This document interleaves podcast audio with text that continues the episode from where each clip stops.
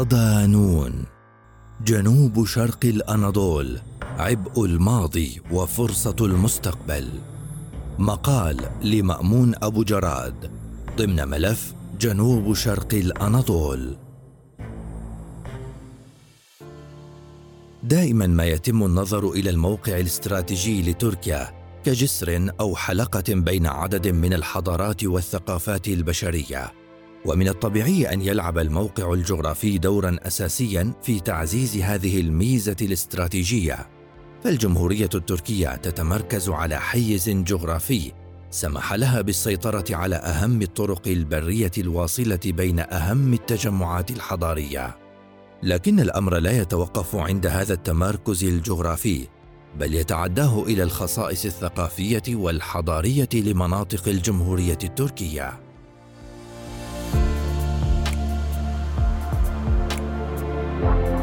فمنطقة مرمرة تشكل نقطة اتصال مع دول البلقان وأوروبا الشرقية ويساعدها في ذلك الطبيعة الثقافية لسكانها.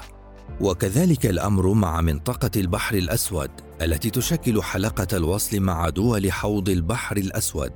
أما منطقة الجنوب الشرقي فتشكل نقطة للتواصل بين الجمهورية التركية والعالم العربي.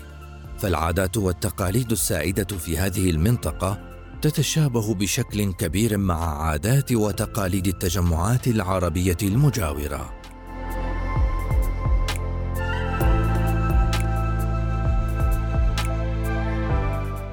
مثالا على ذلك مدينة غازي عنتاب التي شكلت لسنوات طويلة المجال الحيوي لمدينة حلب المركز الحضاري الأهم للمنطقة.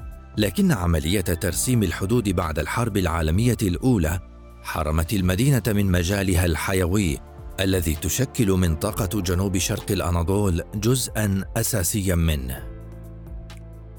هذه المميزات الجغرافية والثقافية تمنح المنطقة فرصة مهمة لخلق روابط مع المناطق العربية المجاورة خاصة مع استقرار تجمع عربي كبير مستند على اللاجئين السوريين في مدن المنطقة. الأمر الذي يمنحها ميزة إضافية في اتجاه تعزيزها كنقطة للتواصل بين العالم العربي وتركيا. منطقة الجنوب الشرقي التحديات والفرص تتكون منطقة جنوب شرق الأناضول من تسع مدن أساسية. ديار بكر وغازي عنتاب وأديامان وكلس وماردين وسرت وشانلو أورفا وشرناق. تبلغ مساحتها الإجمالية 75193 كيلومترا مربعا بما يوازي 9.7% من المساحة الإجمالية لتركيا. فيما يبلغ عدد السكان في هذه المنطقة ثمانية ملايين وثمانمائة ألف نسمة أي ما نسبته 10.8% من سكان تركيا. لسنوات طويلة شكلت هذه المنطقة العنوان الأبرز لحالة عدم الاستقرار السياسي والأمني في الجمهورية التركية. فشهدت اندلاع عدد من موجات التمرد والعنف.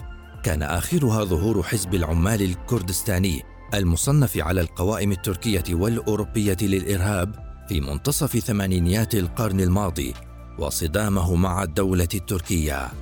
ما أدى إلى مقتل وتهجير الآلاف من سكان المنطقة الذين رحل جزء كبير منهم إلى مدن الغرب التركية الأكثر تقدماً وهو ما ساهم في تراجع معدلات التنمية في المنطقة.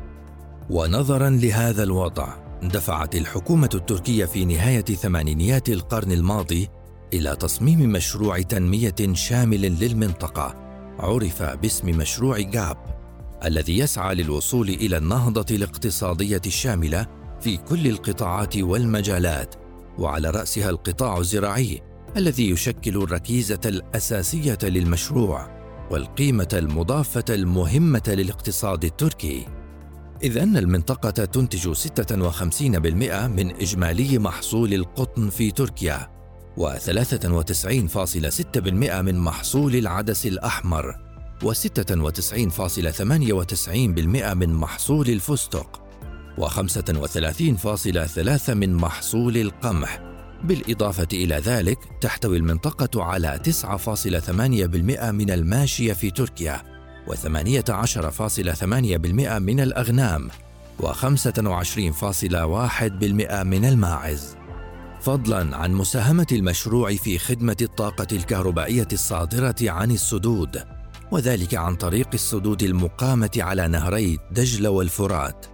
حيث تسعى الحكومة التركية لبناء 22 سدا و19 مركزا لتوليد كهرباء تعمل على توفير 27 مليار كيلووات ساعي.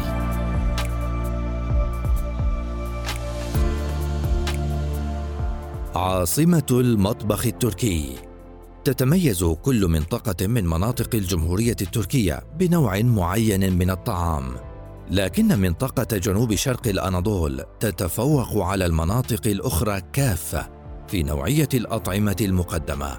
فمن الممكن القول إن مطبخ المنطقة يشكل بلا منازع عاصمة للمطبخ التركي وتشتهر بأصناف الطعام المتعددة وعلى رأسها المتعلقة باللحم نتيجة تربية الحيوانات في مراعيها بالإضافة إلى الحلويات والحساء. ومن المدن المشهورة بأكلاتها مدينة غازي عنتاب التي تشتهر بصناعة الحلويات وأهمها صيتا البقلاوة التي أصبحت علامة مميزة للمدينة. ولا يخفى على أحد أيضا حلويات الكتمار المليئة بالفستق. أما مدينة أورفا فتشتهر بالكباب وعلى رأسه أورفا كباب وإزمي كباب. كما تشتهر باللحم بالعجين وأنواع مختلفة من الحساء. واستطاع عدد من رجال الأعمال تسويق أكلات المنطقة في عموم تركيا حيث ظهرت عدد من سلاسل المطاعم والماركات التي تسوق منتجات وأكلات منطقة الجنوب الشرقي. لكن مع ذلك فهي لن تغني عن زيارة المنطقة وتذوق الأطعمة من مصدرها الأساسي.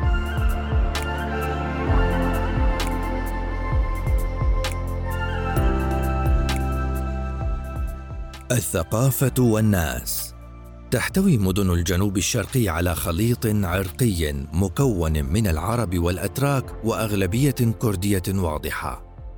حافظ هذا المزيج المتنوع على عاداته وتقاليده التي توارثها عن أجداده، ورغم التطورات المتسارعة للحياة المدنية وزيادة هيمنة الدولة ومؤسساتها، فإن البنى التقليدي لهذه المجتمعات حافظت على وجودها ودورها. فالعشائر الكردية ما زالت تحتفظ بوجودها في تفاصيل المناسبات الخاصة بأبنائها كالعزاء والزواج. فيحرص الحاضرون على تقديم النقوط للعروسين الذي يصل في العادة إلى مبالغ معتبرة تعينهما على بدء حياتهما. وعلى صعيد الغناء تشتهر المنطقة بعدد من الأنماط الموسيقية على رأسها ما يعرف بالهويرات كلمة يونانية تعني الشدة أو الصلابة وهو نمط غنائي شعبي يقوم على التغني بالقوة والشجاعة والرجولة. يغنيه في العادة أحد الأشخاص مع الأدوات الموسيقية أو دونها وتشتهر مدن غازي عنتاب وأورفا وأضيمان بهذا النمط من الغناء وخاصة المناطق الريفية المحيطة بهذه المدن. ولدى الرعاة في الجبال. كما يشتهر في المنطقة نمط غنائي آخر يعرف باسم آط وهو نمط غنائي شبيه بالشلعيات المنتشرة في مناطق شمال فلسطين التي ظهرت بالتزامن مع حملات التجنيد الإجباري العثماني للبلدان العربية إبان الحرب العالمية الأولى. وعلى غرار الشلعيات ينشد سكان المنطقة الآط. في أوقات الشدة والحزن وعند الفقد والهجران. ويشتهر الأكراد على وجه الخصوص بهذا الفن الذي لا يترافق معه في العادة أي عزف موسيقي وعادة يؤديه شخص واحد.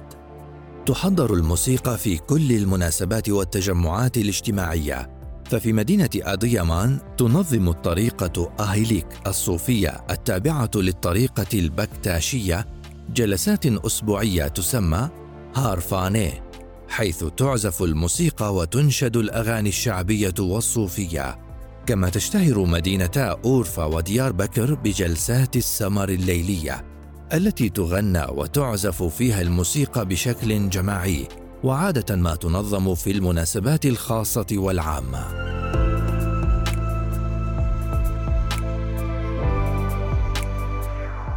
السياحة جعل الموقع الجغرافي المميز لمنطقة جنوب شرق الأناضول منها مركزا للعديد من التجمعات الحضارية التي ازدهرت ونشأت في المنطقة نتيجة لتوافر كل عوامل قيام الحضارة. فيمر من خلال هذه المنطقة نهرا دجلة والفرات كما تحتوي على أراض خصبة صالحة للزراعة بالإضافة إلى الظروف المناخية المناسبة.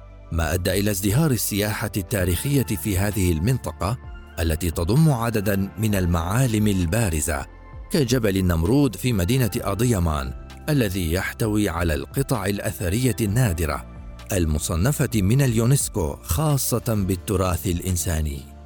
كما تضم مدينة ديار بكر عددا كبيرا من المواقع التاريخية العائدة إلى عصور متنوعة أهمها التي بنيت في عهد الدولة السلجوقية كجسر مالابادي الذي أنشئ في عهد الدولة الأراتقية عام 1147 ميلادية. ويتميز بكونه أكبر جسر حجري تم بناؤه وشبهه الراحلة العثماني أوليا تشيلبي بقبة مسجد آيا صوفيا حيث يمتد كقوس واحد يحتوي في داخله على عدد من الغرف التي استخدمها الحراس والقائمون على إدارة الجسر.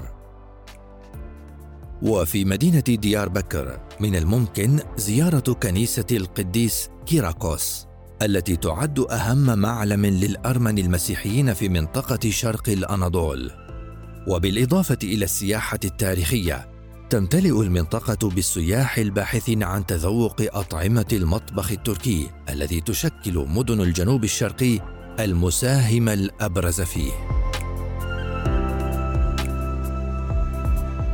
ختاما منذ قدوم حزب العدالة والتنمية إلى السلطة عام 2002 بدأت الدولة التركية في تبني مقاربات جديدة لحل الأزمة القائمة في منطقة الجنوب الشرقي استندت فيها إلى السير في ثلاثة خطوط متوازية الأول يقوم على التوصل إلى حل سياسي بالتفاوض مع القوى السياسية الكردية والثاني يقوم على الاعتراف بالحقوق الثقافية للشعوب المختلفة وهذا ما حقق فيه الحزب اختراقا مهما. والمسار الثالث الأكثر نجاحا تمثل في تعزيز عمليات التنمية الاقتصادية وساهم في تعزيز اندماج المنطقة في دورة الاقتصاد التركي وبالتالي توفير قاعدة متينة لأي حلول أخرى. اليوم وفي ظل اقتراب الجمهورية من مئويتها الأولى، ما زالت عمليات التنمية في منطقة جنوب شرق الأناضول تواجه عددا من الإشكاليات والتحديات حتى تصل إلى المستويات القائمة في غرب البلاد. ورغم تقدم المسار الذي خطه حزب العدالة والتنمية عام 2002 فإن عددا من المهددات تواجه هذا المسار أهمها التراجع الاقتصادي. مع ذلك تمتلك منطقة جنوب شرق الأناضول مميزات استراتيجية تجعلها فرصة حقيقية لمستقبل أفضل للجمهورية التركية.